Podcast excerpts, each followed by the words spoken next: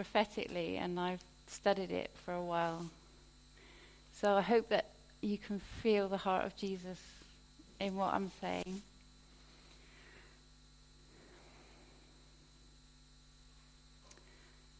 I like to draw pictures. I draw mind map with pictures like this. This is how my mind works. It's very pale, but there's a a picture on. This is every believer's grappling with sin. Sin is an offense. And we all suffer from offense all the time, don't we? We're different, so we live in a world where we rub up against each other and we have different ways of seeing life, different ways of doing things, and when you come up against someone does things differently, it's oh, it's a bit uncomfortable. And if the relationship's going to survive, then you grapple for a compromise. But this talk is not about compromise, it's about grappling to find Jesus' heart. And there's lots of questions that I've asked that I felt he answered while, answer, while studying this. For example, why on earth are we left here in this sin hole?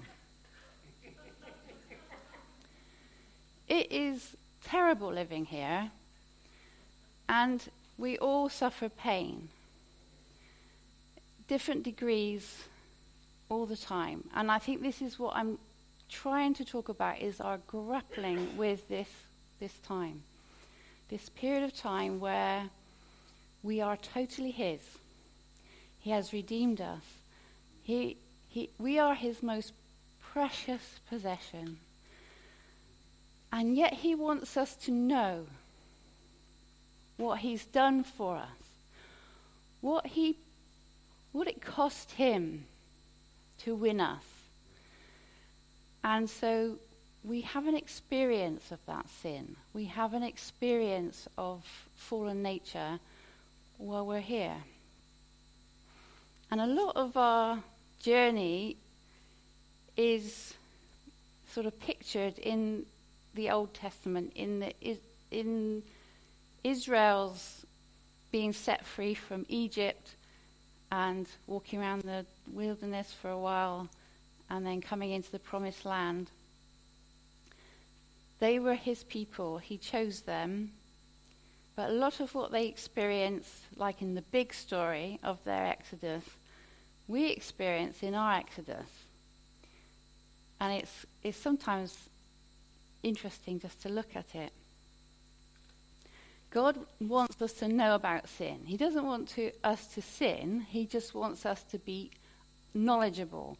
He doesn't want us to be scared of it. And I think um, we can be so fearful that we just completely shut it out and ignore it completely.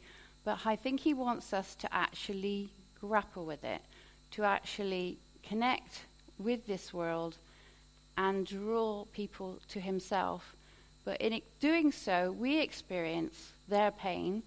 We experience more of our own pain as we're honest about life. And that's okay. I think that's what my message is about.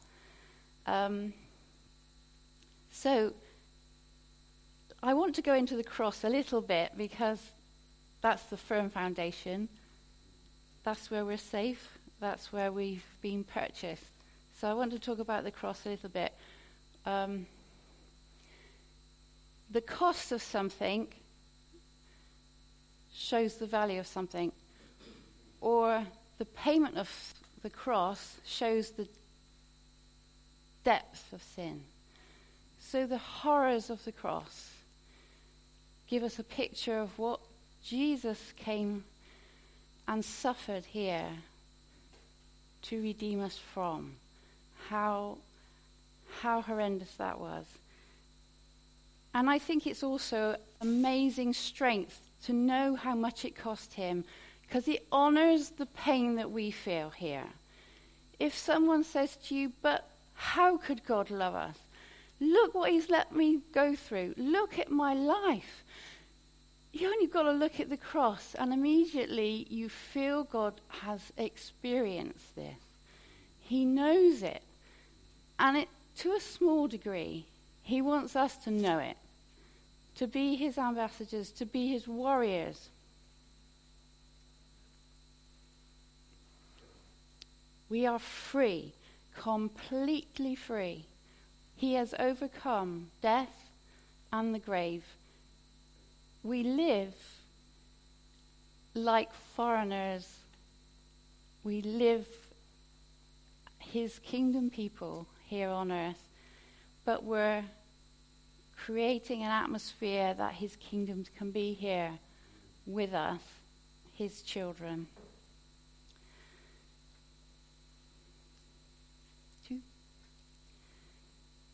He wants us to work this out.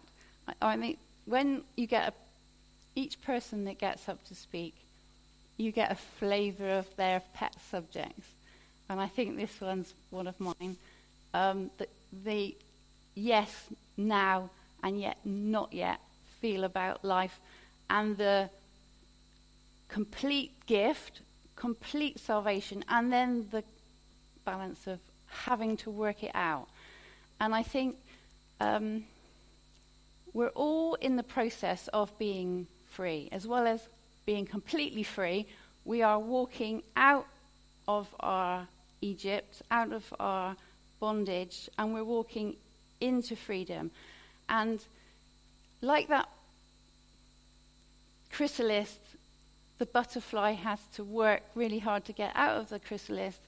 The muscle of those wings won't be developed unless they're pushing really hard.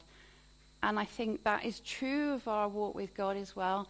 There's a, a spiritual exercise that God elects us to experience that wants to own it, take it for ourselves. So we're building muscles and we're walking out of habits that we've always been, re, you know, repeatedly, repeatedly doing. He's educating us lovingly taking us towards Himself. And I think someone who's free is someone who's in that process. So it isn't that we've arrived that we are free, it's the fact that we're facing Him. We, are, we have turned away from our old way of living and we've turned towards Him and we are walking towards Him. We're not arrived yet, but that's the safest place to be, is just looking at Jesus and moving towards him. So I think that's freedom. And in that place, he covers everything we don't know already. He covers all our mistakes, and he just anoints us. He puts his glory on us, and we complete, complete the jobs that he sent us to do because our heart is towards him. Don't be surprised at the, the battle that we're in.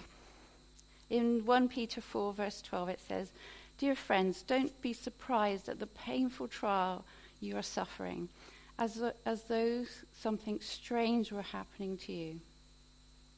But rejoice that you partake in the sufferings of Christ, so that you may be overjoyed when his glory is revealed. And I think that's what he's doing. He wants you to own it so much so that you'll experience the joy that he has for us.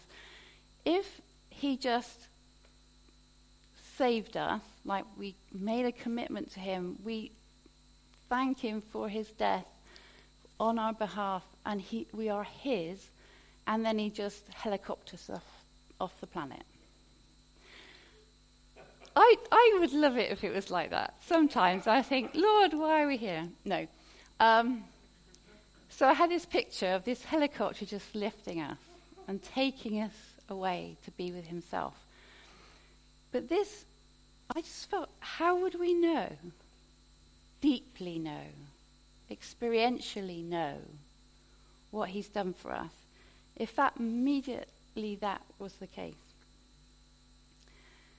A prophetic word over our lives is it's okay. Everything is okay. We're safe. We have a strong, stabilizing person covering us, protecting us. It's okay. And I think, but if you haven't addressed this issue, if you haven't gone there and asked this question, why are we here? Why do we suffer? Why are we struggling with this? Say you decided that was too polite a question to ask God, and I'm a good Christian, so I won't be so rude, but um, you haven't gone there and you haven't worked it through with Him, you haven't grappled with this issue, you don't know it, it's not yours yet. But I think that's what this knowing is about. But I, I felt strongly to say to you don't be afraid of this process. It's okay. Grapple with it, struggle with it, and make it yours. So we go on to number four.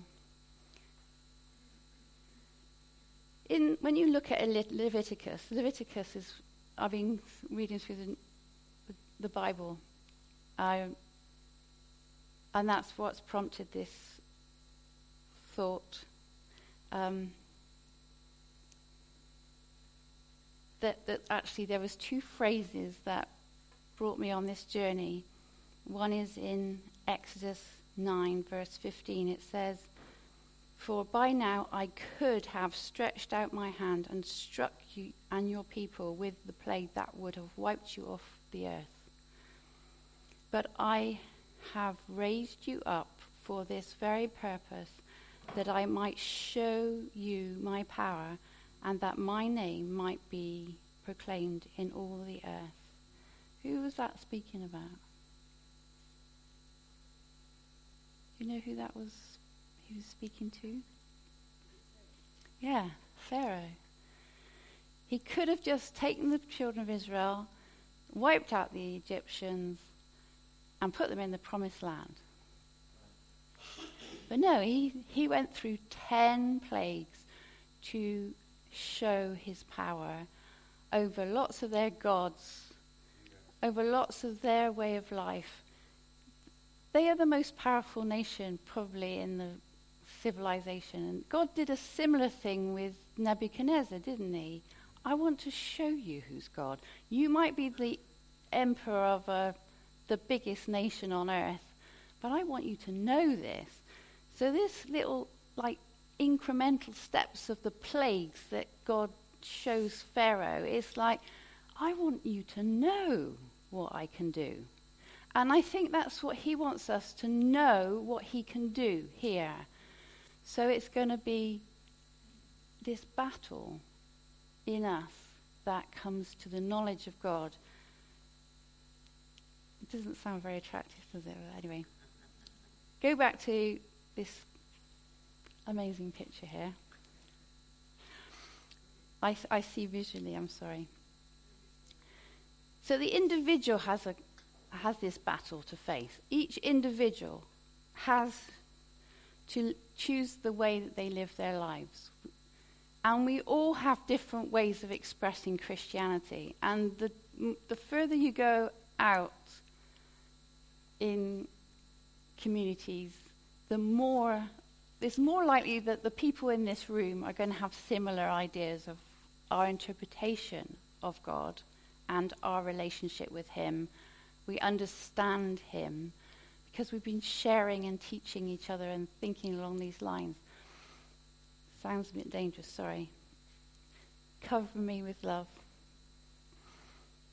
But each person has to walk out their salvation with their conscience before God.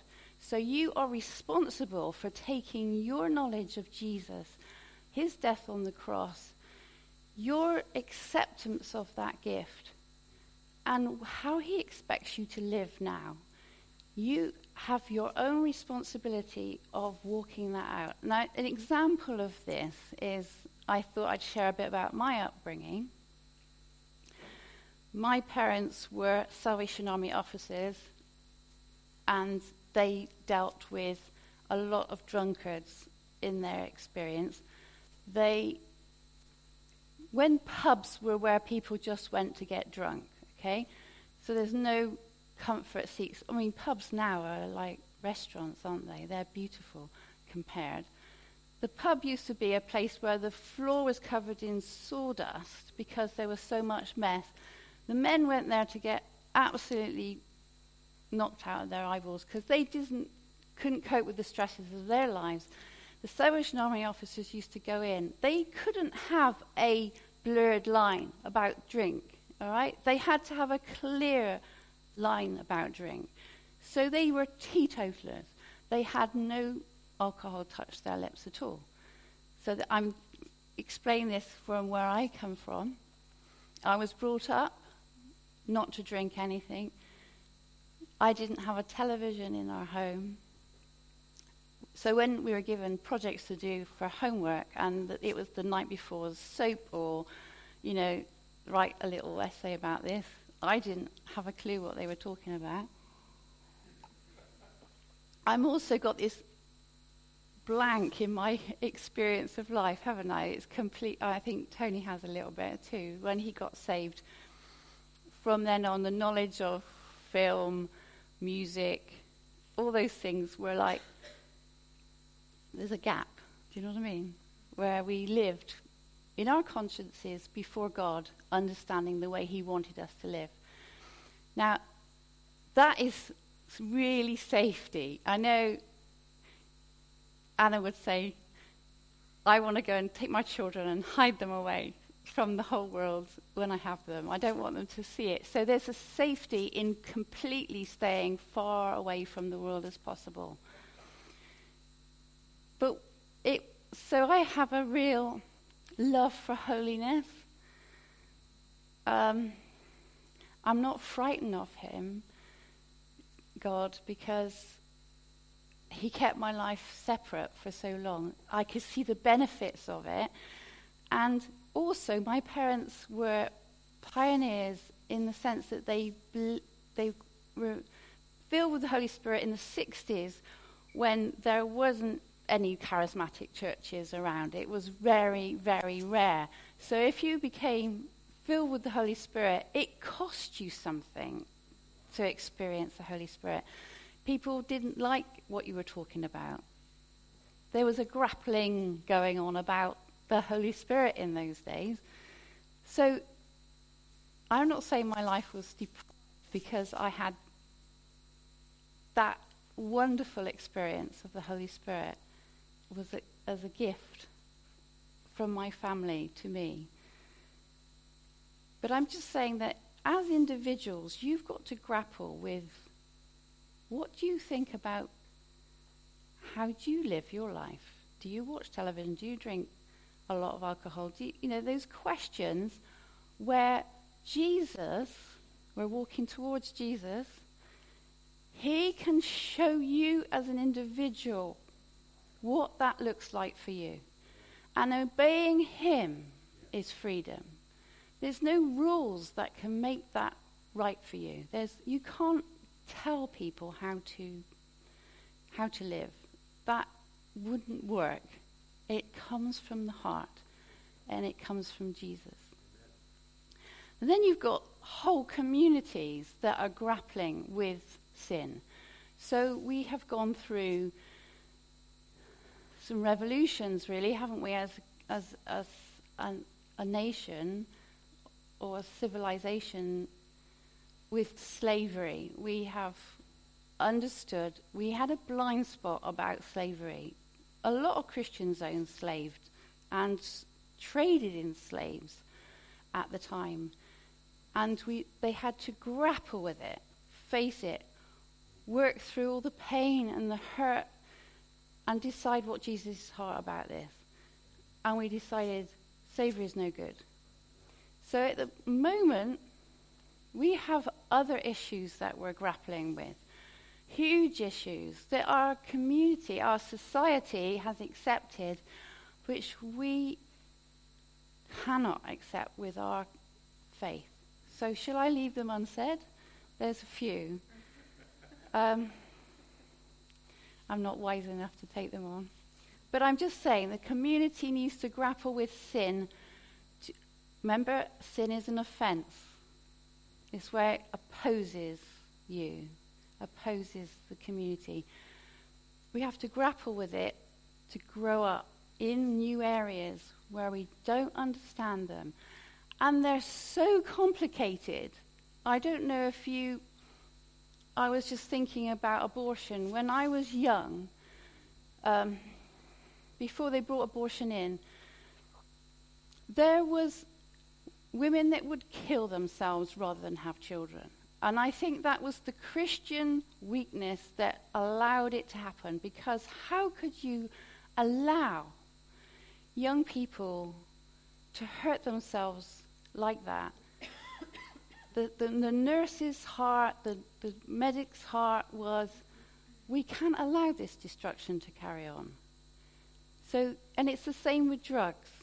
You, you want to make drugs legal because it's safer for people that are dabbling in it. So, these are huge issues that we're grappling with. And there's others, new ones all the time. So I'm way out of date. like, our language totally changes. Liz and I were talking about our language. We don't want to be kept alive because in, for years and years and come back because language would be totally different. But we've found around our table at lunchtime the words like normal is not acceptable anymore. And you know, you, you really are stepping on eggs. And the more you time goes on, it feels like young people have more and more issues to cope with where they can't speak normal phrases to one another because it may, might be misconstrued what they're talking about and you're not being fair. So, but I think God wants us as a church to grapple with these things. And I think, I believe that we will come through to knowing his heart and how to cope with that.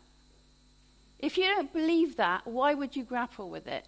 He wants us to know the truth, how to handle these situations, how to be his heart in this world at this time. So we're grappling with it. And in grappling with it, it can hurt us. But wounds I call of joy. Wounds of joy. When we're actually affected by these situations. Remember that Jesus has raised us up above the heavens, above the earth, seated with him in heavenly places. His purpose is to show his incomparable riches through the church. There is a purpose for the church being left on the earth. There's a purpose for us working out this salvation. Have we written all of them out?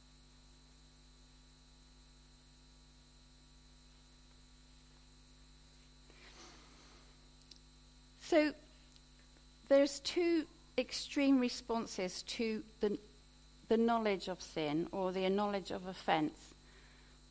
And one is to judge. And I think when you have been brought up like I have with holiness as the goal, it is so easy to become the judge. But we're told not to judge.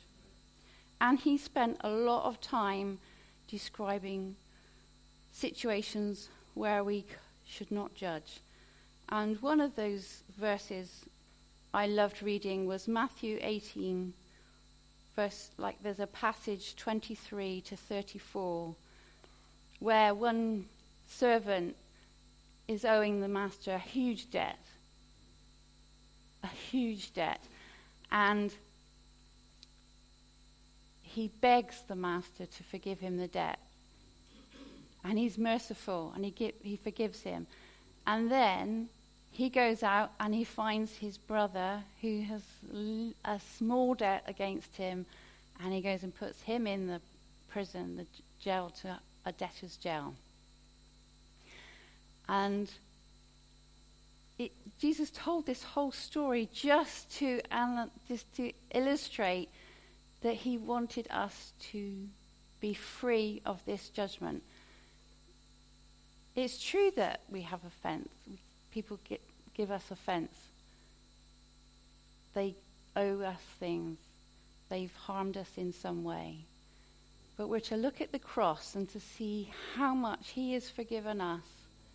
The knowledge of His work for us means that we can actually let go and give up this judgment. There is only one judge, and he's very, very kind. He's very just, so he's fair. He's holy. He is completely holy. How does he cope with all these contradictory words? He is all knowing. That helps, I expect. He knows our hearts. He knows every movement of our heart in every situation. So when we're for him, he can feel that. And when we're opposed to him, he can feel that. He knows all these things. And because he gave himself up as the sacrifice for sin, he is the right judge. He's the only one that can do it. And we love the story where Jesus bows down in the sand and starts writing in the sand. Because what was judged in that situation was true. It was a right judgment in that situation. It wasn't even like unfair. How on earth was he going to judge this situation? So he just starts writing in the sand. He's like a similar picture of him writing on the stone when he wrote the Ten Commandments. Is, is his heart judging this person? Not at this time, no. I don't judge you. And then an, another verse that I really love is 1 Corinthians 4, verses 3 and 4, where Paul is talking about, you know, not judging, listening to other people's judgments about you. I don't even judge myself, he says, and it is the Lord that judges me. So we're not even given permission to judge ourselves. And a lot of self, low self esteem can come from us just tearing ourselves apart. And I just take such comfort from this that Paul said, I'm not even going to judge myself. So it's very clear the scriptures about not judging. And I want to go back to this picture of Jesus again, us walking into his presence. We don't come to church to have a nice jivey time worshipping or cool. We, we do love it, don't we? It is so lovely. a lovely baptism in the Holy Spirit isn't just for us to have a nice feeling. This is where his wisdom is. Did you hear all the words that came this morning to us from different parts of the room? When we have devoted ourselves to worship, his wisdom is here. He is speaking his thoughts. And like it says in James, if we lack wisdom, we ask of God. It is a dependence upon him that he's looking for absolute dependence.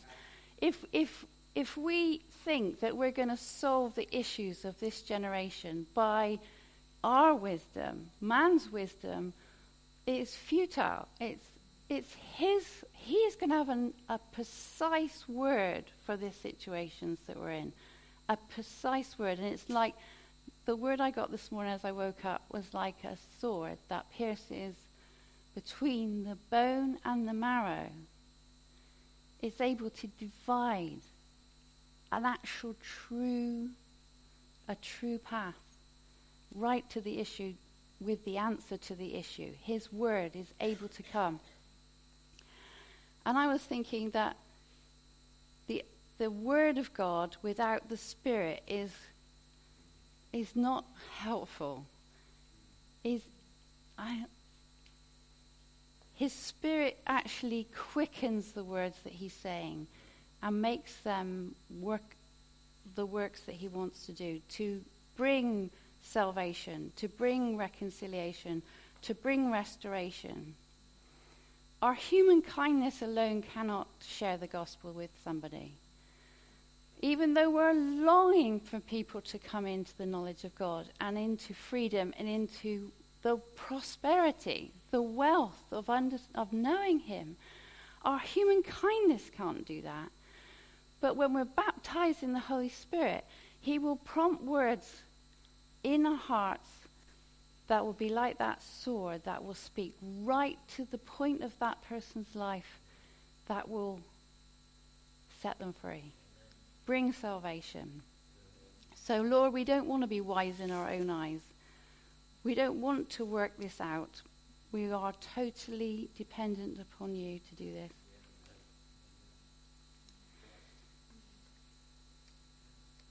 So, judgment is one response, the other response is tolerance.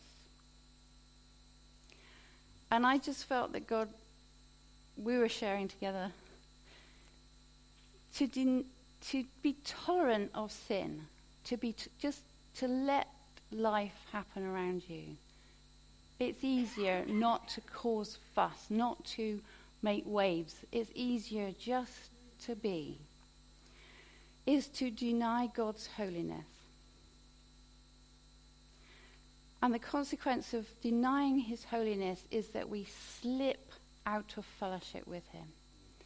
It, it, it becomes like a shadow over his face for us if we cannot include in this grappling the ingredients of his holiness.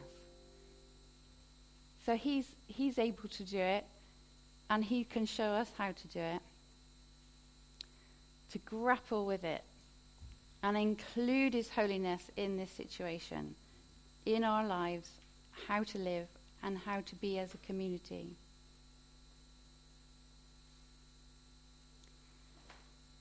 So there are passages that explain Israel's inheritance and their spiritual walk, their journey, that we can see our own experience really clearly in them. So in Exodus 23:30 it talks about little by little I will drive them out before you until you have increased enough to take the land. And I think if God was to take us up by helicopter and take us out of the out of the world that we live in, what would happen to the world when we're lifted out?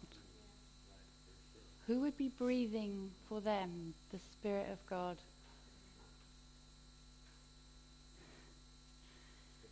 So if they'd gone into, walked into the promised land and the group of people that they were, and everybody fell before them and walked away, which was sometimes that did happen, then there would be wild animals that came and they would have to grapple with those.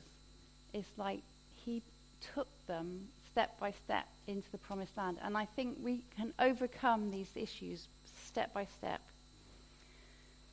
So, our grapple is the last four sentences or four phrases that I'd like to think about is there is a right way. Your conscience with the Holy Spirit will show you the right way to live. He will show our nation how to grapple with the issues that we face.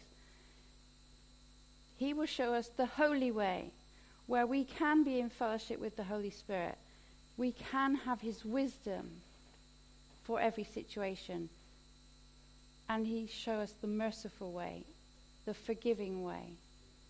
So I just want to bless you in your wrestle with His truth, that you find His expression in the world for you to give your picture of Jesus. Amen.